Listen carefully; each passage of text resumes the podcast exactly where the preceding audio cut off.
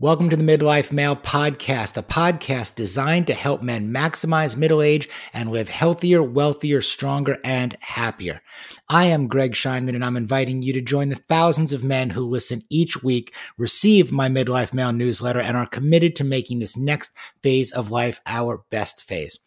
If you have not yet downloaded my No BS guide to maximizing midlife, where I break down the three principles to maximizing middle age and taking back some of that shit you've given up. Head on over to midlifemale.com forward slash no BS guide. Guys are loving these three principles to maximizing middle age, and you can download your copy today at midlifemale.com forward slash no BS guide.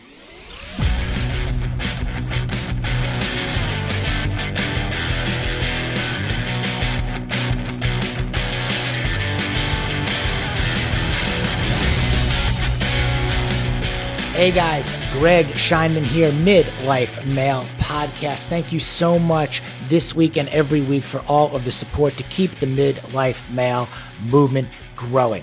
This week, I have Chip Conley joining me on the show. Chip is the iconic boutique hotelier who helped Airbnb's founders turn their fast growing tech startup into a global hospitality brand. Chip is also a New York Times best-selling author whose manifesto on ageism, Wisdom at Work: The Making of a Modern Elder is inspired by his experiences of being both a mentor and an intern into his 50s. After selling the company he started as a rebel entrepreneur at age 26, Joie de Vie Hospitality, I think I got that pronunciation right he was not sure what to do next. He served as Airbnb's head of global hospitality and strategy for four years, while also being CEO Brian Chesky's mentor. He continues today as the strategic advisor to the company's leadership. And while writing Wisdom at Work, he was inspired to build the world's first midlife wisdom school. It's called the Modern Elder Academy. It's a three acre oceanfront campus in Baja California, Sur, Mexico. He's an active mentor to six young CEO founders in the hospitality and tech world. He serves on the board of Encore Org and the advisory board of the Stanford Center for Longevity. He believes that curiosity is the elixir of life and started learning Spanish and surfing at age 58. Talk about the quintessential midlife male coming at you on the Midlife Male podcast today. I was first introduced to Chip when I saw a post that Caddis CEO Tim Parr put up on LinkedIn, and if you guys have been listening and seeing and following my stuff for a while, you know I'm a huge fan of Caddis glasses. I wear them constantly. Well, I saw this post that Tim had put up that he was going to be taking part in a workshop in Baja. It linked over to Modern Elder Academy. I saw this, I dug in, I was completely blown away by what Chip and his partners were up to. I immediately signed up for this experience, which is coming up in July. Can't wait to fill you in on all of it. And I'm going to go. Because, like Chip, I also believe in embracing curiosity and that I identify with it being the elixir of life. I cannot say that I'm going to start learning Spanish, okay? But I have started surfing spent a lot more time in Costa Rica, happen to love Baja, Cabo, all of those areas as well. But this is just amazingly cool and important and impactful.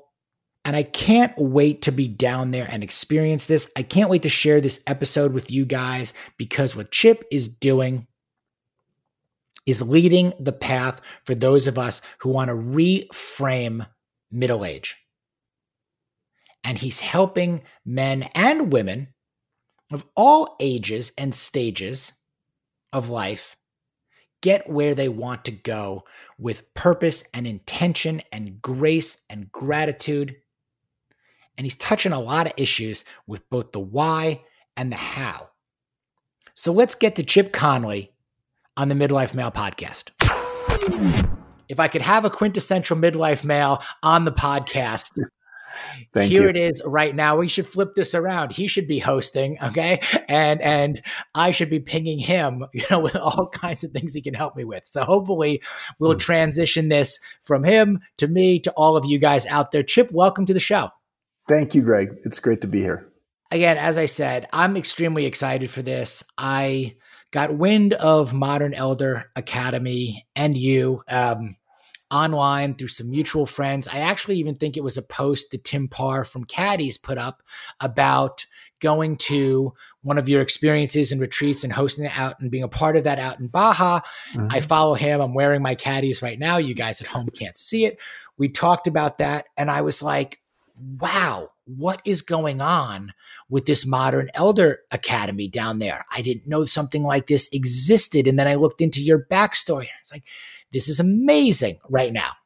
And it, and it truly is. So I'd love to open up with so why, you know, yeah. Why did you start this, get involved in this? And what was kind of your calling and passion that there was a need for this?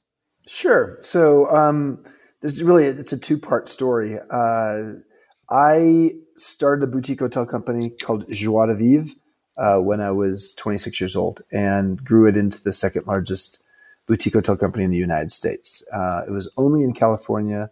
We had 52 boutique hotels. You know, it was uh, it was it was amazing. I loved it for about 22 years, from 26 to 48.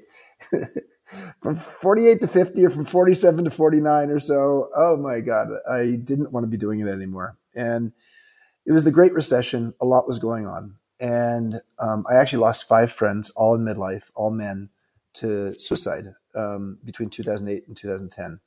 Um, and I had my own dark night of the soul nights uh, where I was just like, what, why am I here on this earth? So lots went on. Ultimately, I had an NDE, I had a near death experience. I actually did flatline nine times over 90 minutes based hmm. upon mm. an allergic reaction to an antibiotic. I had a broken ankle and a septic leg. Long story short is I sold my business at the bottom of the market.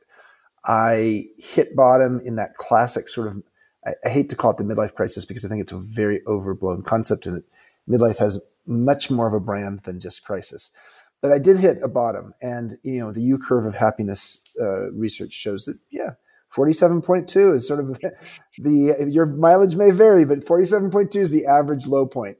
And I was around 47.7 or 8. So, you know, yeah, it was not too far off. Sold the company, moved on, had some space in my life, made a note to myself midlife is a tough time for us uh, as a society. And then two years later, was asked by the three founders of Airbnb to join them uh, with their little tech startup. It was, gosh, nine more than nine years ago, and uh, nobody had heard of Airbnb really. And long story short, is I said, sure. And within a few weeks after I joined, they said, Chip, you're our modern elder. And I said, I don't want to be your modern elder. I know I'm twice, I'm 52 and the average age here is 26. And I am mentoring Brian, the CEO, uh, but he, I also report to him and he's 21 years younger than me. And I was like, okay, I don't, I don't like play up my age and the fact I'm elderly. And they said, you're not elderly, Chip. You're an elder. It's a relative term. And we believe a modern elder is someone who's as curious as they are wise. And as soon as I heard that, I was like, okay, if a modern elder is as curious as they are wise, I will cop to that. I that's that sounds good to me. That that's sort of my that's how I live. Um, and so for the next seven and a half years, I was helping to steer the rocket ship of Airbnb as a company, mm. and um, as the modern elder in the company for sure. I was way a lot older than just about anybody there, and um, that led me to wanting to write my fifth book, Wisdom at Work: The Making of a Modern Elder. While I was writing that book in Baja, where I had a home off the beach, um, I had a Baja aha when I went for a run one morning on the beach, and I was like, "Why do we not have midlife wisdom schools? Why don't we have a place where people can go and to reimagine and repurpose themselves in midlife?" Um, I wish my five friends who had taken their lives during the Great Recession had actually known something like this existed and I could have used it myself as well. So, long story short, is uh, January 2018, we opened with the Modern Elder Academy in Baja, and now we're all over. We have uh, two locations in Santa Fe, New Mexico, that will be opening soon. Um, a regenerative residential community in Baja, and then also in New Mexico, MEA Online. We have a lot of a lot going on. Mm. Fascinating. Eh. When you conceptualized Modern Elder Academy and you kind of adopted this modern elder persona. I mean, it's it's you. I'm so you're yeah. living it you know, yes, in yes. there. But you were dubbed this. You embraced it. You lived it, and I think there's something really so cool about kind of being also the the mentor, you know, and also you know being able to work in a forward thinking younger progressive you know type organization how those things work especially in middle age and that dynamic and finding you know value in your identity and your place there. I think there's really some some stuff great stuff to unpack you know there too. But when you decided to to go all in on modern elder academy mm-hmm. Did you run this by? I mean, who did you run this by? like, who told you? Like, like, why are you doing this? Why are you putting money into this? Like, are you crazy? Like, yeah. can't you just fix yourself? You know, and not worry about the whole world. You know, all of these other things. Have you thought this through, Chip? Have I thought that? Yeah, you sound like my mother. Um, um, so, yeah, I mean, we from January till June of 2018, we did 13 beta workshops. So we tested it out um, with the intention of having about 160 people come down to Baja to experience it for free in, in 13 different cohorts. And what was really clear, and, and I had two, two co-founders, uh, Christine Sperber, who is a longtime friend, um, and then Jeff Hamui, who was actually in, in the first workshop with me. And he was he was a student, but he actually like, oh, dude, you you're a great facilitator. Um, and he had taken his wife and his two young kids down to Baja to surf. He was taking basically a six month um, gap, sort of a gap year or gap gap half year. Um, and I guess you know the number one thing that really stood out from the beta period was how much people loved it, and how much people said that they needed to reframe their relationship with aging. Um, there's a book that uh, you know we're taping this earlier than when it's going to go live, but uh, today, uh, Dr. Becca Levy's book comes out. Um, she is a Yale professor who has shown her book's called Breaking the Age Code. And, uh, and, and the subtitle is How Your Beliefs About Aging Determine How Long and Well You Live. So she has shown in her research that when people can shift from a negative to a positive perspective on aging, they gain seven and a half years of additional life. And that additional life is positive life. It's it's like feeling good about being 50 or 60 or 70 years old. Um, and in fact, the U curve of happiness research shows that basically people have a long, slow decline of happiness and life satisfaction from about 22 to about 47. And then every decade after that, they're happier.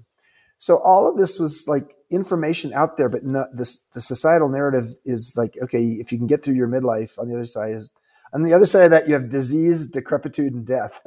Mm-hmm. So I, I, really wanted to to, make, to change that narrative. Um, and the, the, number one thing our beta students asked for was an alumni program. I was like, okay, clearly you liked your experience because you want to have an alumni program, and that's that's when we said, okay, let's open this up to the public, which was later in 2018. I love the. Uh, the idea of reframing the relationship with with aging um, and that you touched on the posit the attributes of being positive and viewing it that way. I've always had this where I guess well now that I'm 49, so I've had this Ooh. this thing about anti-aging. I never have appreciated the term. I'm not anti-aging. You know, I'm 49, my wife's 52. Mm-hmm. I'm not anti-aging. I'm actually pro-aging the right way. Mm-hmm. I think it's again the lens that you see it. Mm-hmm. Nothing wrong with aging at all. I'm not against. I'm not against it, but I would like to do everything I possibly can can do, you know, to maximize and optimize the aging process in a way. Get older gracefully. Be positive about it. Mm-hmm.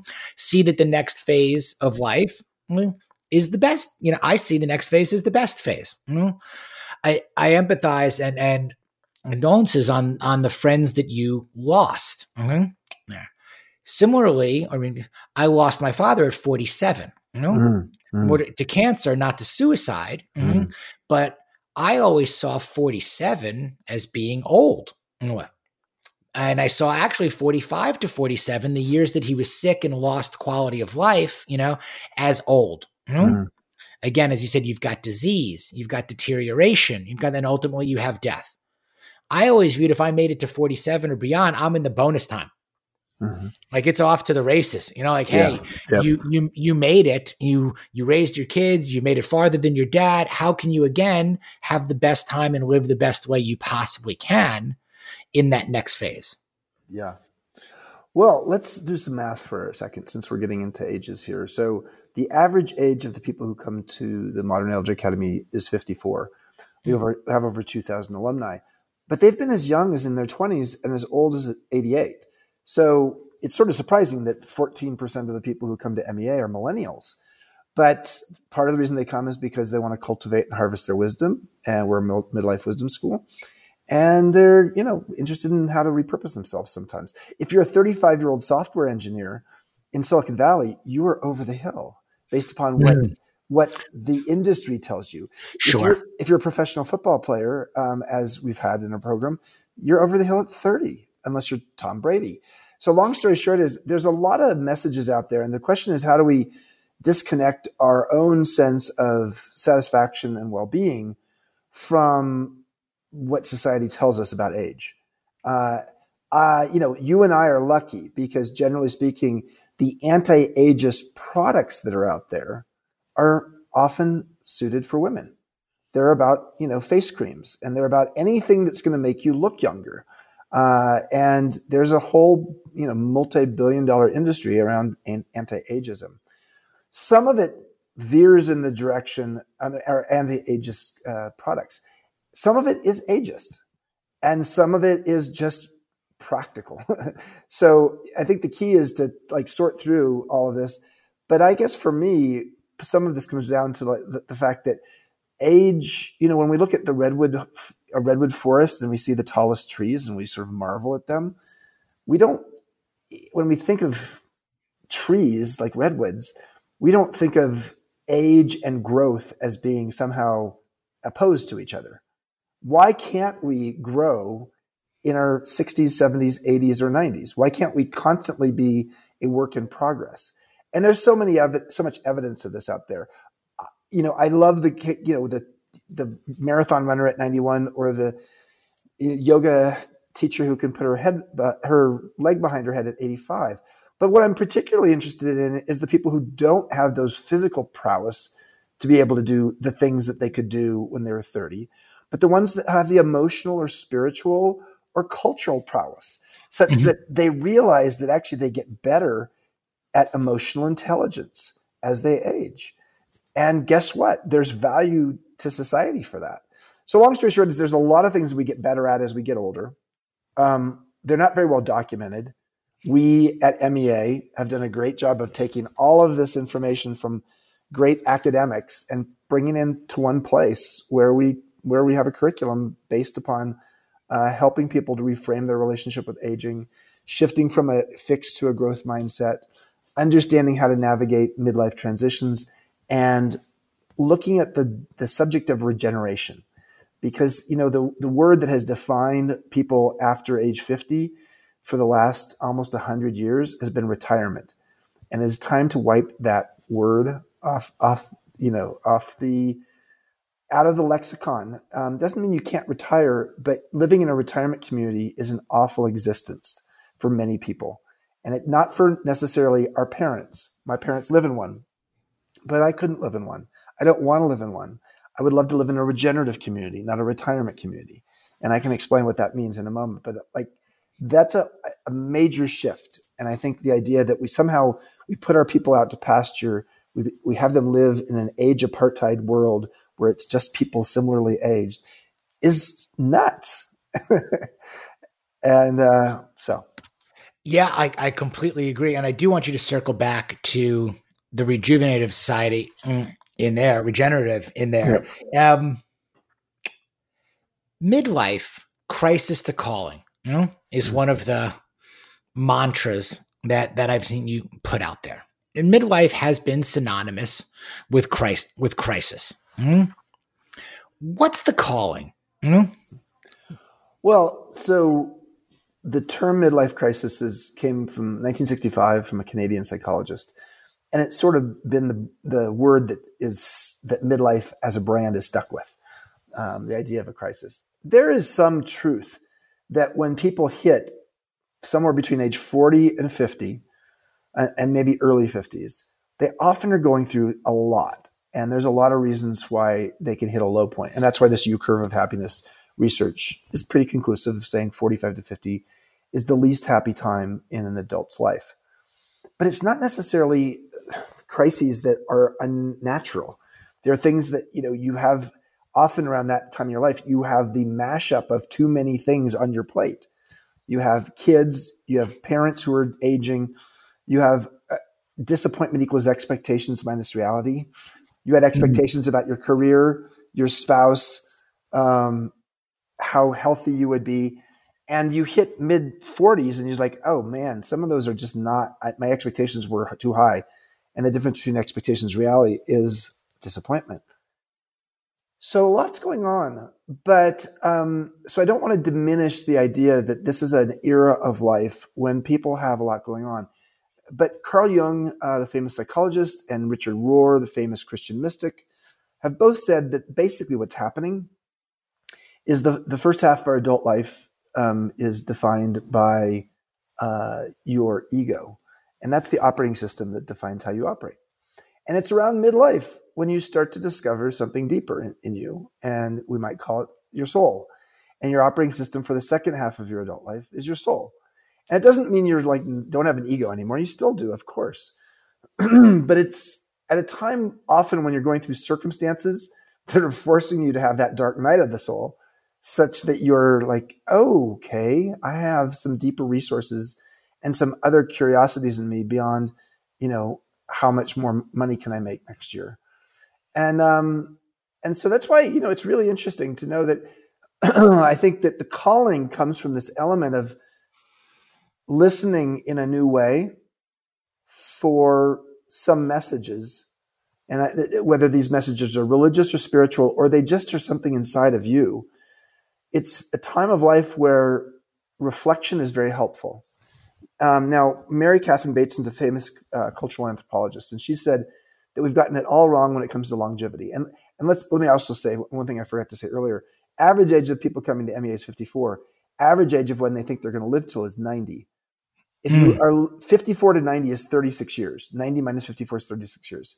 54 minus 18 when you became an adult is 36 years. So at age 54, if you think you're living till 90, you are exactly halfway through your adult life. No one teaches us that math.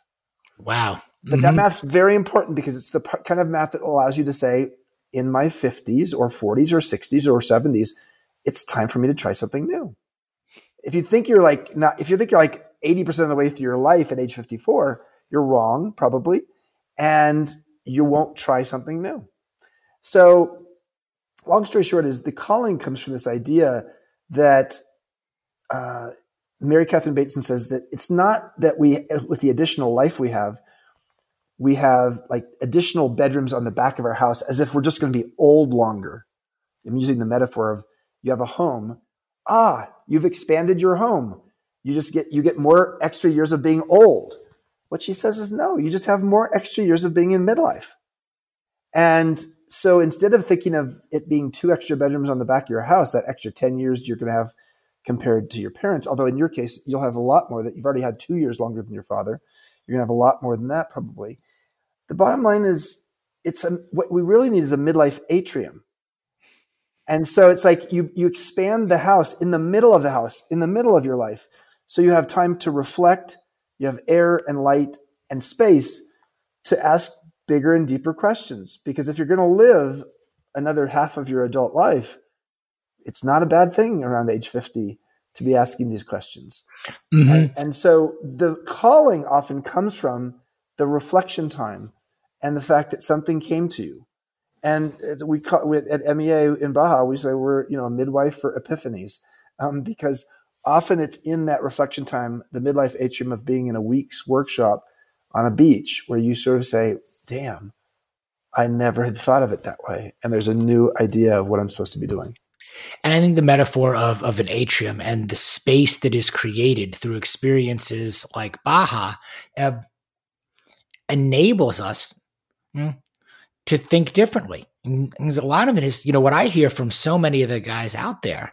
Um, they don't have the time they're not they don't have the time they don't have the space you know? They're just going you know? It's the the hustle and grind mentality that's there. They're getting past this time which is ideally you know the way they're seeing it kind of the beginning of the end. They're not looking to the next 36 years if you will with mm. open space and with opportunity and sitting in their atrium. They're going i'm racing to this yeah. end point in a way or through this and at that point well, that's just the beginning of the end. You know, then I just phase out, you know, yeah. as opposed to, again, optimism, you know, mm-hmm. enjoyment, fulfillment, calling, opportunity to do different things over the next 10, 20, 30 years, you know, yeah. as you put it. And I think we really do have the ability to live longer and healthier and happier and wealthier, however you define wealth, you know, uh, and extend that quality of life if you allow yourself to do it.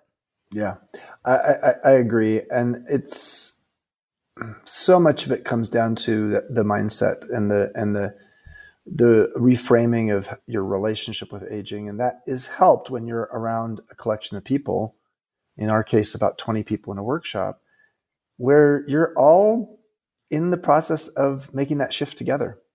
Um, because you know, for the guy who is running on the treadmill, metaphorically, he's not re- frankly he's not running on the, the real treadmill much anymore. He doesn't have time, and so he's he's gaining weight and he's like you know drinking too much and overwhelmed by too much, and there and it's therefore he's not got the space to say, is this working for me? And sometimes what happens is you have to have like I did at 47, almost 48 years old, having a flatline experience that happened out of the blue, where I was just like, what the hell? You know, and I was reading Man's Search for Meaning, uh, you know, the famous book mm-hmm. by Viktor Frankl about being in a concentration camp. And I was, I was reading that book in the hospital after my flatline. I was recognizing that I was in my own metaphorical concentration camp. I hate to in any way diminish what a concentration camp is. You know, I, by no means was I having that experience, but I, ha- I was in my own prison and, um, you know, wh- when you can actually, as a midlife male, see the freedom on the other side of that prison that you have self constructed, uh, wow. It's no wonder you actually are happier in your 50s or your 60s when you can say, I've got my get out of jail free card. But get, the get out of jail free card is not all that readily accessible, especially to men. And why is that? It's partly because men are not as adept as women in creating social support. Social wellness is what I like to call it. You know, we're very fixated on our own personal wellness, you know, my sleep, my eating, my workout, but the social wellness of who's my emotional insurance? Who who are the people that I can talk to when I'm having a really rough week? Um, a lot of guys don't do that. And because of that, they do that classic, you know, uh, quiet desperation, that sense that somehow they're getting the game of life wrong, and compared to everybody else, they're you know comparing their insides with everybody else's outsides, and and they're feeling diminished as a result of that. Um, and that's why the suicide rate, frankly, for men in midlife is so much higher than it is for women. Mm. Women have the outlet; they have other women typically to talk about these things with. What to that effect, I was going to ask you the differences in what you see in midlife males versus midlife females, you know, and even the who's showing up, you know, to the to the events and to the experiences and to the retreats and the workshops and has yeah. it been more of a challenge you know getting men what's what's yeah. the, the, ratio and i've explored this in different areas and i've had different businesses where i thought they would be more appealing to men and then all of a sudden you know we're more women and i've right. you know, put out a message called you know entitled the midlife male and i've been surprised pleasantly with how many women reach out yeah. you know not only that the message is applicable to them but also that they want their men to be better yeah. you know, touching on a number of the things that you just said because they're not getting, you know, they're not asking for help. They're not being yeah. vulnerable. They're not being open. There's an apprehension to all of this. Men, you know, in there too. Um, so I'm curious about your experience in the development of the academy yourself and what you're seeing differences between men and women. Well, I, I, write a daily blog. It's called Wisdom Well, and sometimes I have guest bloggers on it. But every single day, it's out there in the world, and it's got a big audience. The um, I wrote a blog post a few months ago on the differences between the midlife male and female, especially when it comes to crisis. Um, for for, I do think it, it, we handle it differently, male men and women. For women, it's often their bodies it has more to do physically and the and the the physical aging process. Now, not to say that men don't, don't have that as well. It's but it's probably not number one on their list. But for women, it typically is number one on their list. It's the sense that they're becoming invisible, the sense that uh, especially if they're single, the odds are much less good for them at age 50 for dating because generally speaking, men date younger women. Um, and and frankly, you know, for a lot of totally vital women, it's like, oh, I don't want to date someone 60 years old. And I, you know, it's like most of the guys I know who are 60 just are not engaged. And the ones that are are always married or they're always coupled. So long story short is I, you know, I see a lot of that. For men, what's going on for men and, and uh, the number one thing for men is it's it's a couple things. Men are feeling ageism in the workplace more than women are. Women have had to deal with you know, gender issues, um, sexism maybe in the workplace, and power dynamics. For a lot of men, like especially if they're a straight white man, they go into their 50s and like for the very first time in their life, they're seeing an ism, and they're coming face to face with people sort of saying, "Okay, boomer." Although if you're in your 50s, you're not a boomer. Um, but an element of like, I'm no longer relevant. And there's an element for for the men where actually, whereas women in the workplace actually tend to gain their confidence in their 50s, have more confidence in their 50s than their 40s, men not. On average, men lose their confidence in their 50s compared to their 40s. And mm-hmm. so for men, a lot of what's going on and why it's really quite hard is whereas women define themselves often by their bodies, and that's changing, and they're hitting menopause, and a lot's going on there. For men, they're actually hitting an era where they're feeling less, maybe less like they're making less money than they did 10 years ago. Or maybe they feel like they have less energy for their work. They feel bored with what they've been doing um, for all these years. And because men tend to define themselves by their business cards, damn, they get really sort of shocked. Um, we actually have a workshop uh, in June with a former Super Bowl hero, a guy named Aaron Taylor, who played for the Green Bay Packers. Uh, he's not Aaron Rodgers, who's the quarterback of the Packers. He's Aaron Taylor, um, who was you know first round draft draft pick from Notre Dame and uh, played. He's a Hall of Famer, um, and he's on the MEA faculty. And he, the um, the workshop he's teaching at, at MEA that week is I think it's June twelfth to the nineteenth. Is um, you are not your title. Um, finding joy in a career swerve and I swear that that workshop will have probably two thirds men in it mm-hmm. because it's a, a, a, subject and a guy who's teaching that are, you know, very relevant. But about 65% of the people who come to the Modern Elder Academy are women. So it is more women than men.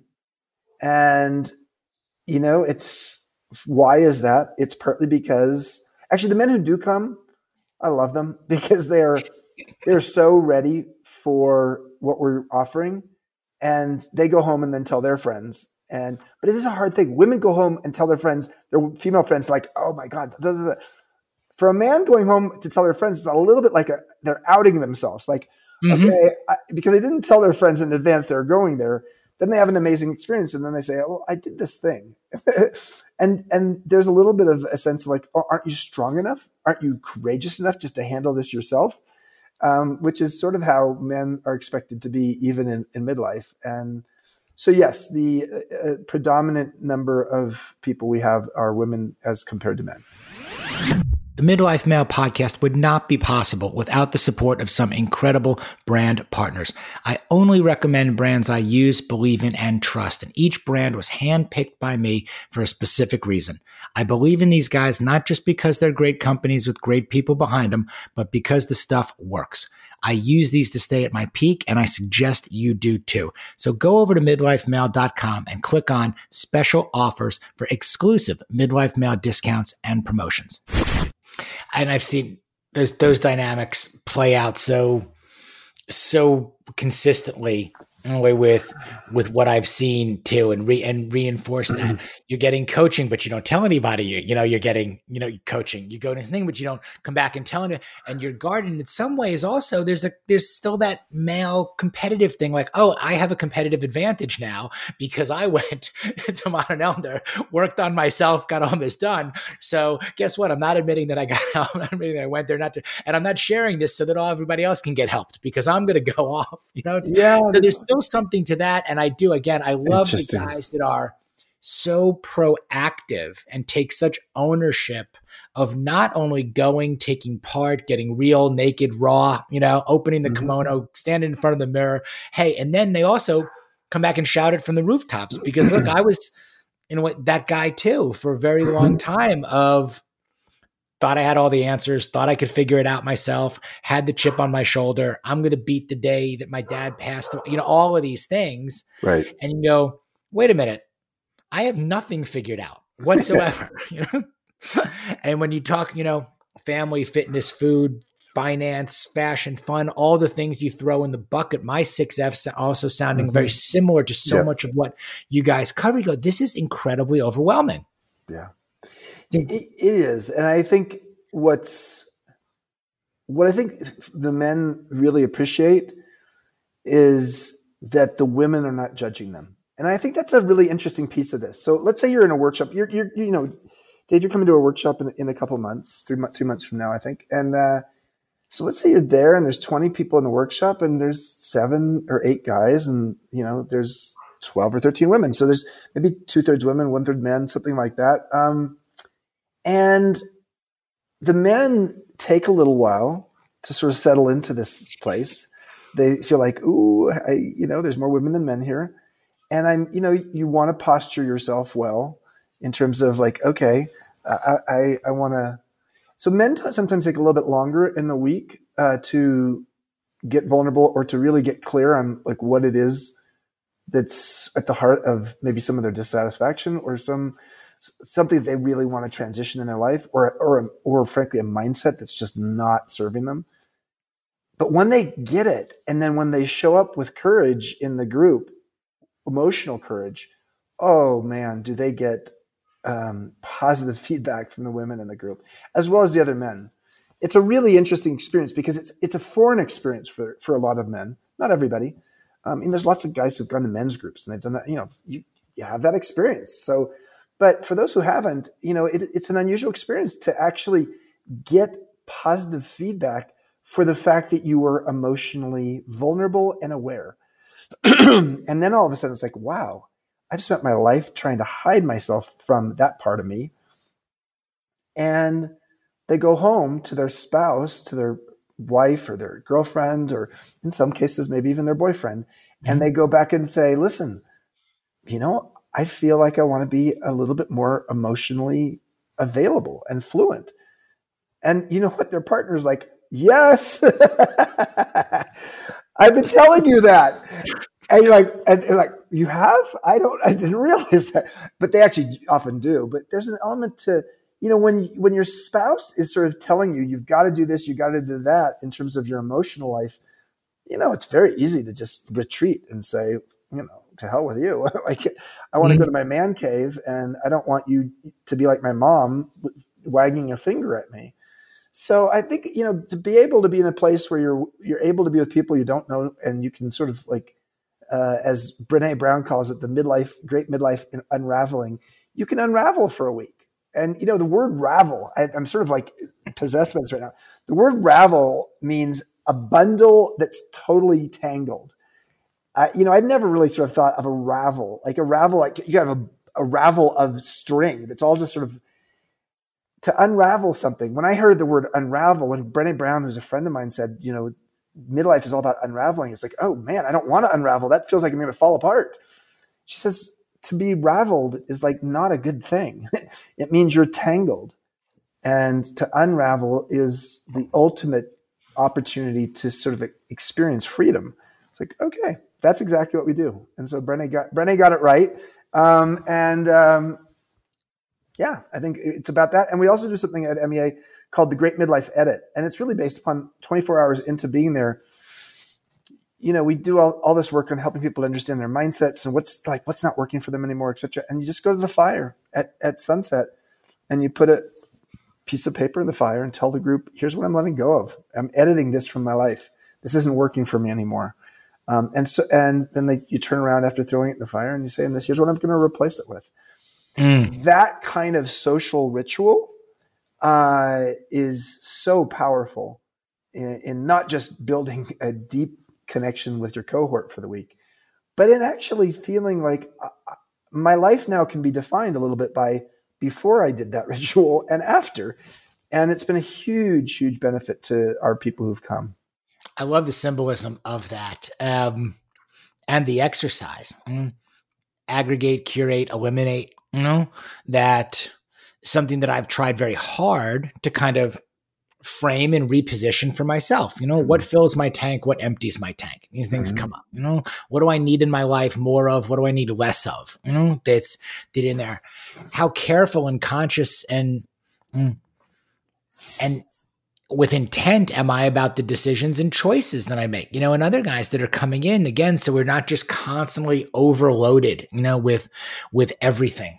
Uh, I want to ask you about about your process a little bit too. We we went through some of your you know, trajectory and your history, mm-hmm. and you went from hospitality, you know, um, building a big company you know, in hospitality, the service industry, of course, which has so many interesting, you know, interactions and, and yes. dynamics in there of, of, being of service, the transition into you know, Airbnb, the tech space, the kind of introduction of the modern the modern elder. Mm-hmm.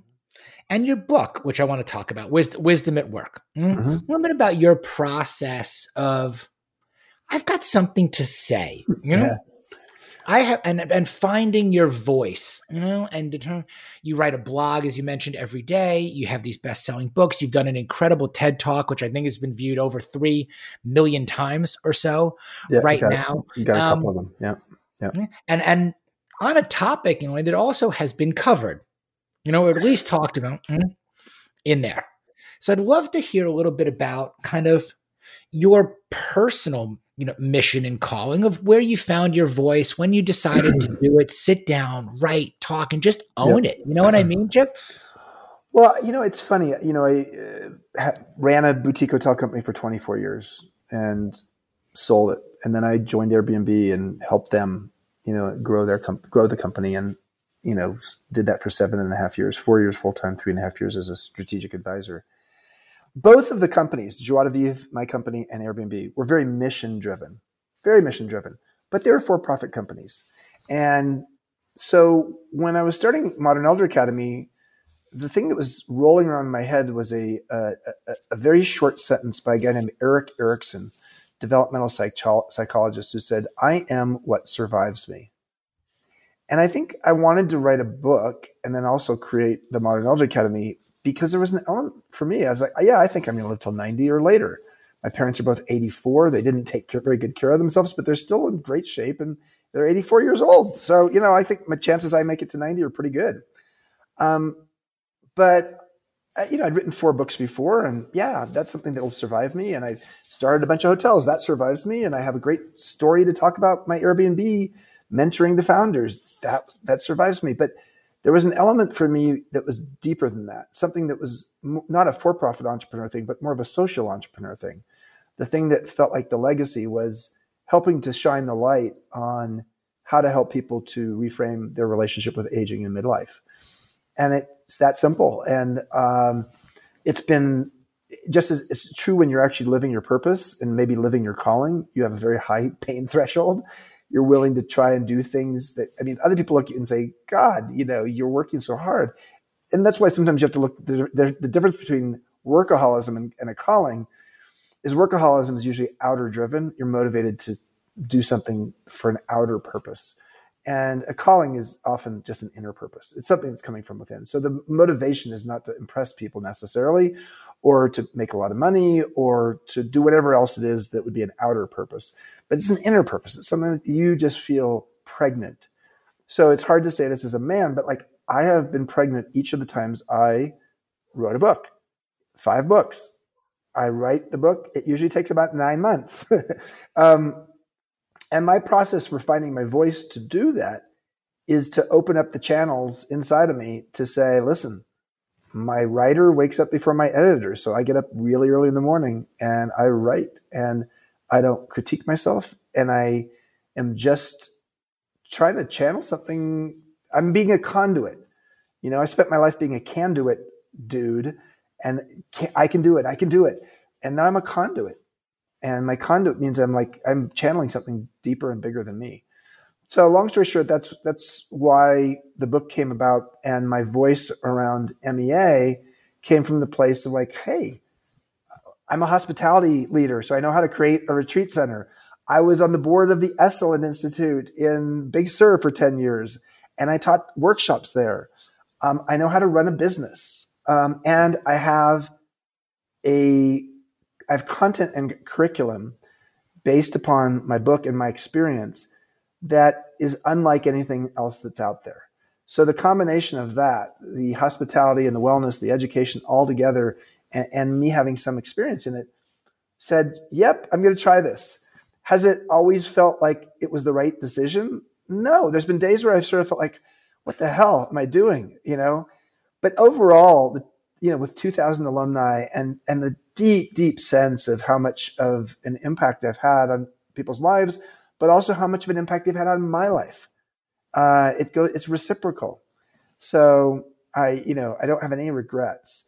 But I, you know, I'm betting big. You know, I was lucky enough at Airbnb to make a, just a fortune um, based upon the, my stocks, uh, my stock that I had with the company, and that has allowed me to go ahead and say, okay, well, let's have campuses all, you know, in all kinds of places without any investors. So it's been very nice.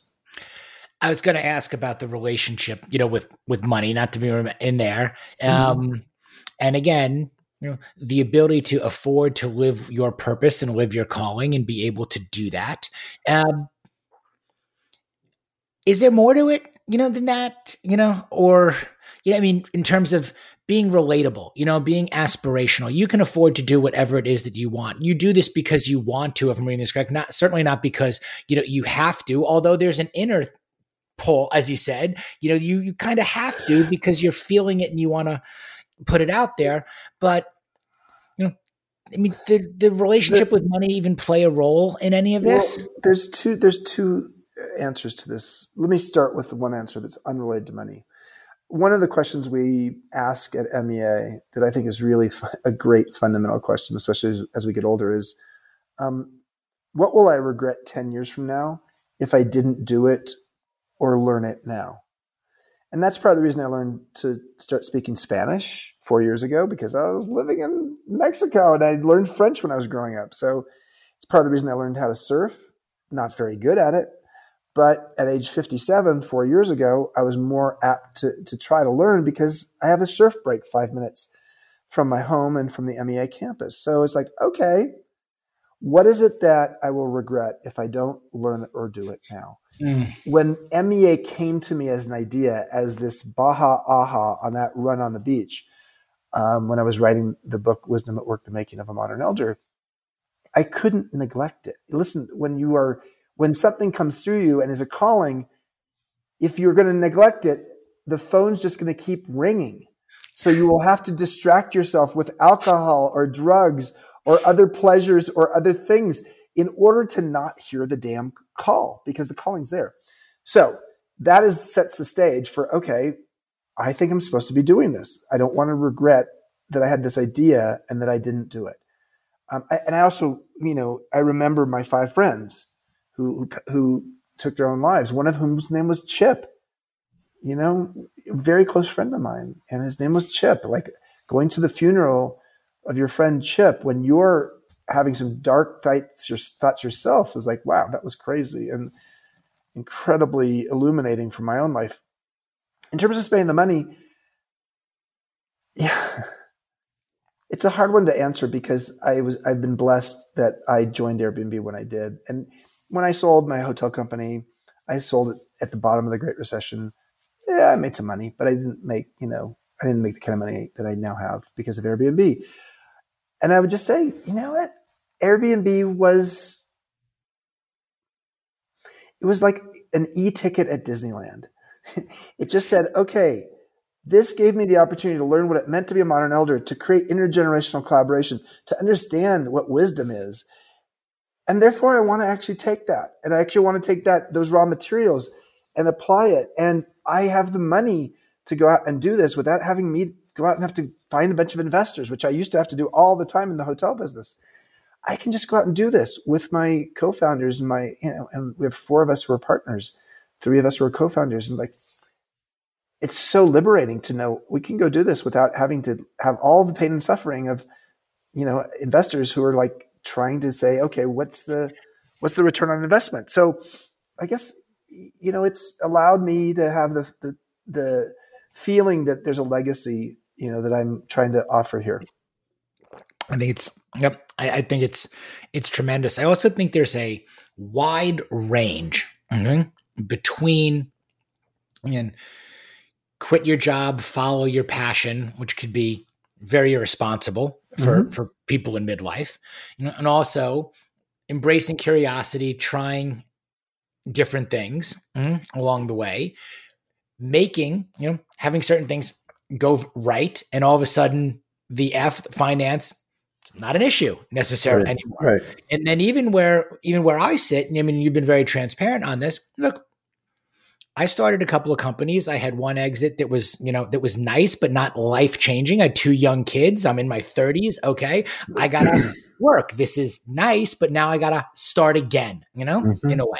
Um, similar to your move into Airbnb, you know, I went into a professional service, you know, business. Um, spent 15 years there. We mm. ended up exiting at the end of 2020. Again, not totally life changing money. My partners, yes, me, no. it hasn't went public, but enough to say, hey, you can do what you want to do now. You know, and and I'm as you're talking, and I stare up and I see, you know, on my board in front of me, and go eliminate regret. Mm. You mm. talk about you know, regret. And I love asking that question. If I don't do this now, you know, I was the only partner to leave my firm when we were acquired. Hmm. They saw it as the beginning of the beginning, the beginning of the next phase. You know, you hand some guys, you know, a boatload of money and they go, great. I'm taking the boat to get a bigger boatload of money. You know, right, like, right, right. There's other guys you may hand a couple of bu- a couple of bucks to, and they go, good night, Seattle. Thank you very much. And they walk off stage to go live the way they they want to, without regret. Mm-hmm. So I love that question so yeah. much. And I think it's applicable at so many different stages and how even you just view money, you know, as a tool, you know, what's necessary, what can you do? How can you reduce and eliminate regret if you can't quit your job, you know, or certain things like like that. So I appreciate you you touching on it there to that effect, you had two mission driven companies, you know, you said. Mm-hmm. Do you speak to companies? Does your message play to companies? You know, do companies get it? Even your own, you know, when you were there with everything yeah. you're talking about now. Mm-hmm. Yeah, you know, I mean, I think that in my joie de vivre era, I wrote some books that were pretty notable and you know bestsellers. So, and I amplified conscious capitalism uh, and what I like to call karmic capitalism. What goes around comes around. And there's an element of people wanting to hear that story. But when I moved to Airbnb and um, all of a sudden I'm in this sort of sage role as, as the modern elder, and, that company moved to where it is today, which is it is worth more than Hilton, Marriott, Four Seasons, Hyatt, and Intercontinental combined.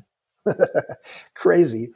Um, when you have a company that's worth over $100 billion and you were there sort of at the start with three young guys who started it between ages 24 and 26, there's an element of like, yeah, people want to hear what Chip has to say now because he did it himself. And then he, he took the Miracle-Gro stuff that he learned in his own company and he spread that little fertilizer over this, this little tech startup. And so, yes. Now, does that mean everybody wants to hear it? No because my message is a message that really speaks to the long term in a business. Um, if you are trying to build a business in order to sell it at the top of the market, and you're going to be a public company that's just going to do everything they can to just maximize net income at the risk of long term value for employees and customers because frankly over time the brand gets tarnished that is not my strategy. But there's but there's a lot of people out there for whom that's how they make their money. And um, so my my strategy and my approach to business is not necessarily uh, the common approach. But it's more common than it was 20 years ago um, or when i first wrote my first book 25 years ago called the rebel rules um, yeah my approach was very unusual and it's a lot more normal today. Mm. Do you think there's space? You talked earlier about that definition of success in particular for men kind of the the job mm-hmm. the title and the salary you know mm-hmm. um, and businesses in a way that manage to that metric you know and men's that measure you know to that mm-hmm. metric but a lot of what you talk about and you're working on and you put out there with modern elder academy is a much more holistic approach, much more well-rounded, yeah. I think, approach, and kind of, as you said, redefining, reframing middle age, but also redefining kind of success and all the elements sure. that are there, so it's not as one-dimensional. Yeah, we have a, we have an upcoming online course on purpose, designing your purposeful path to work, and it's based upon the idea of the fact that we were often handed a success script by our family and then for the first half of our adult life, we lived that success script. And then it's, sometimes it's in midlife when people just say, I don't want to, I don't want to keep reading these lines. These are not my lines. I want to be the screenwriter of my own life.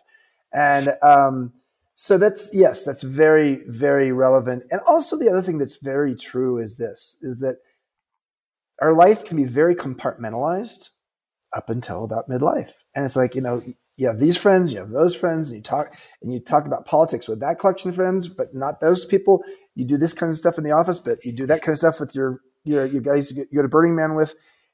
And and for a lot of people, like they're worn out by midlife. Come on, I want a holistic life.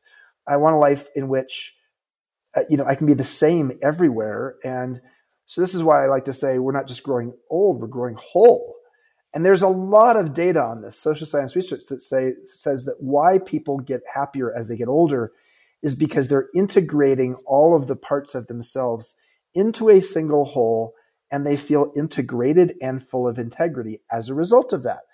So the and, and frankly, our brain works this way too. Um, Arthur Brooks' new book on From Strength to Strength mm-hmm. is all about this fluid intelligence versus you know crystallized intelligence Fluid intelligence when you're young is about, you know, focus, focus, focus and problem solving and very compartmentalized. As you get older, you get better at crystallized intelligence into your 60s. And when you're crystallized intelligence, you think holistically, systemically, you connect the dots. Your brain does four wheel drive on your brain, left brain and right brain, much more adeptly. Whereas when you're younger, you're in the left brain mode or you're in the right brain mode. You don't mix those things. So, long story short, is we get better at growing whole. And that is part of the beauty of why I think people in midlife and later start to become happier.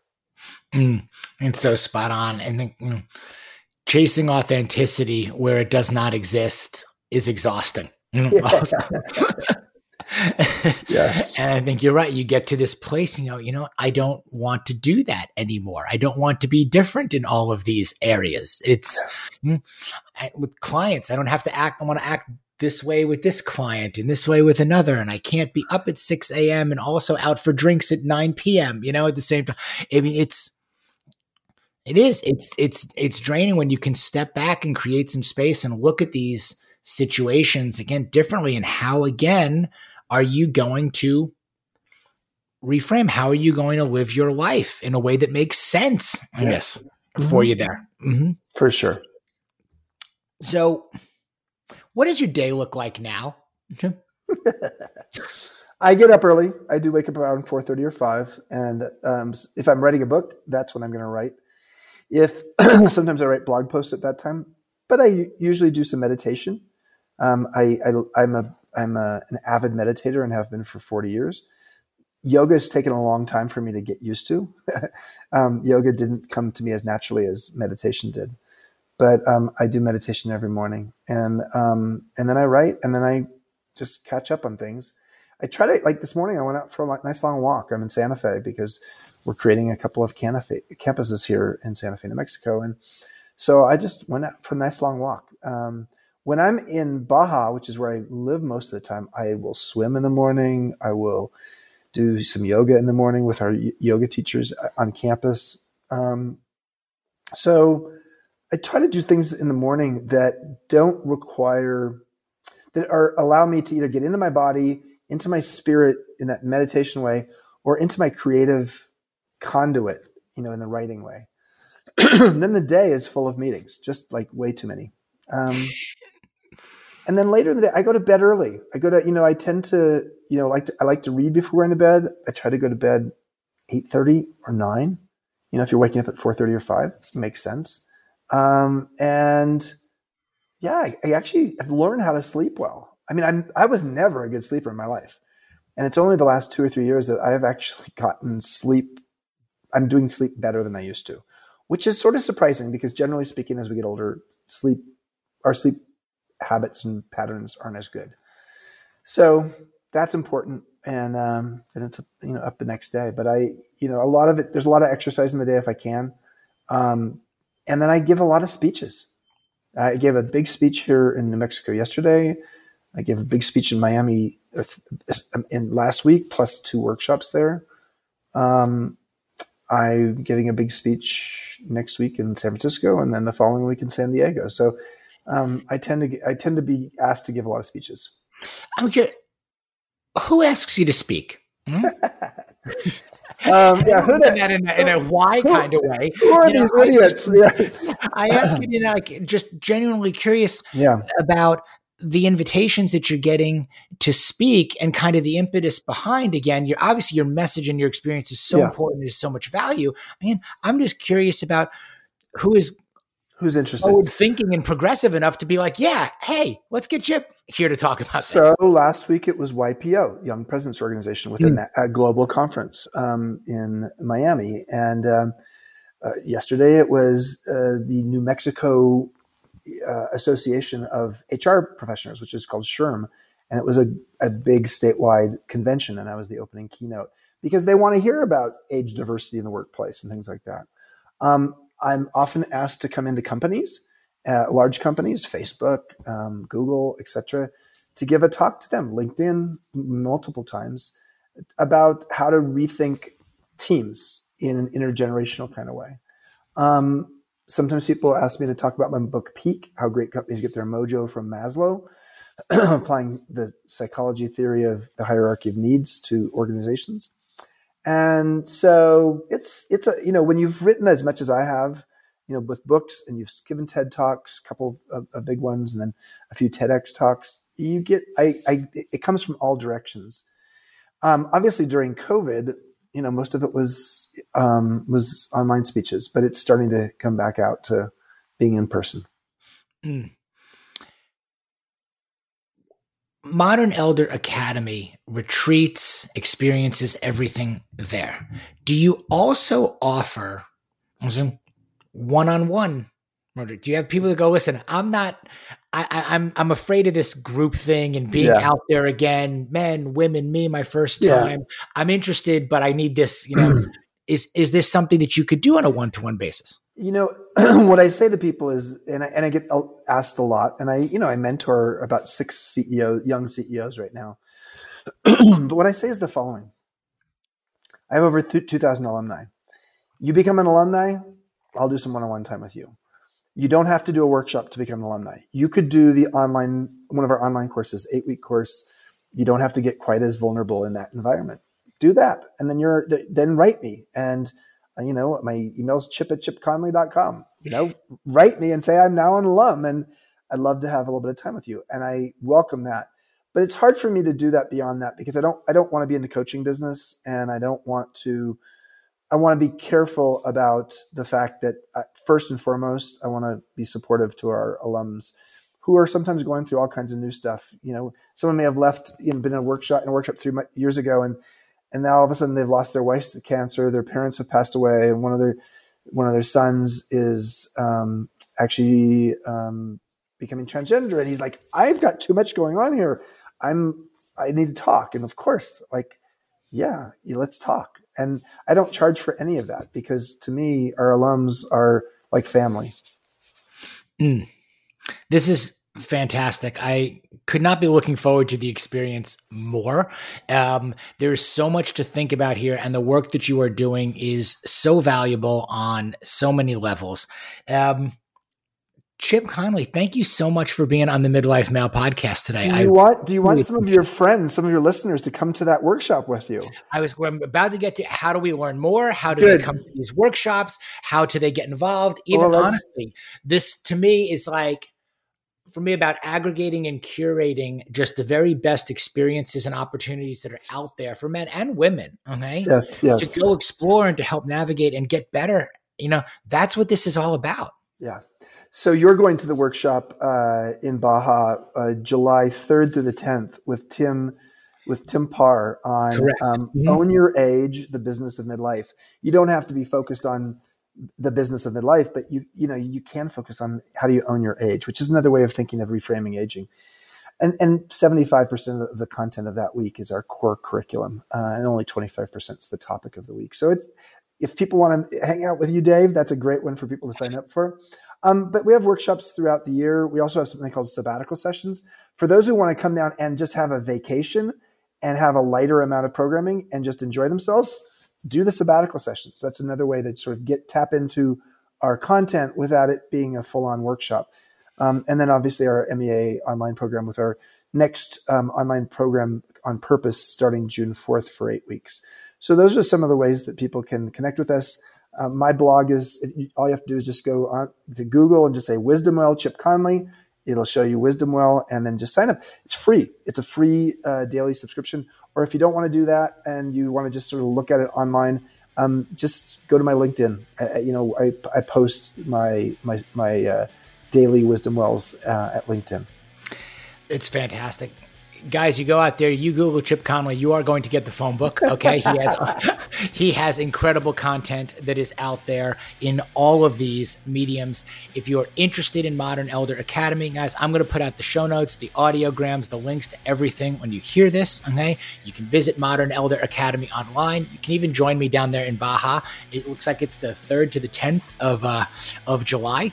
Again, couldn't be more excited for that and all of the experiences that you offer. And thank you so much for opening up and sharing all this. Um, it connects deeply when we talk about maximizing middle age. You know, um, you are you are carrying the torch right there, uh, and so are and, you.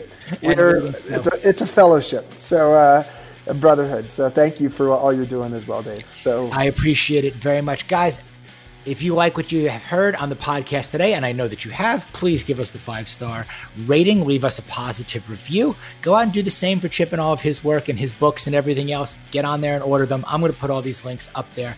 Again, Chip Conley, Midlife Male Podcast. Thank you guys so much. We're out. If you're interested in coaching and taking this conversation deeper so that you can achieve your personal and professional goals, be sure to head over to midlifemale.com and check out the Work With Me page to explore options.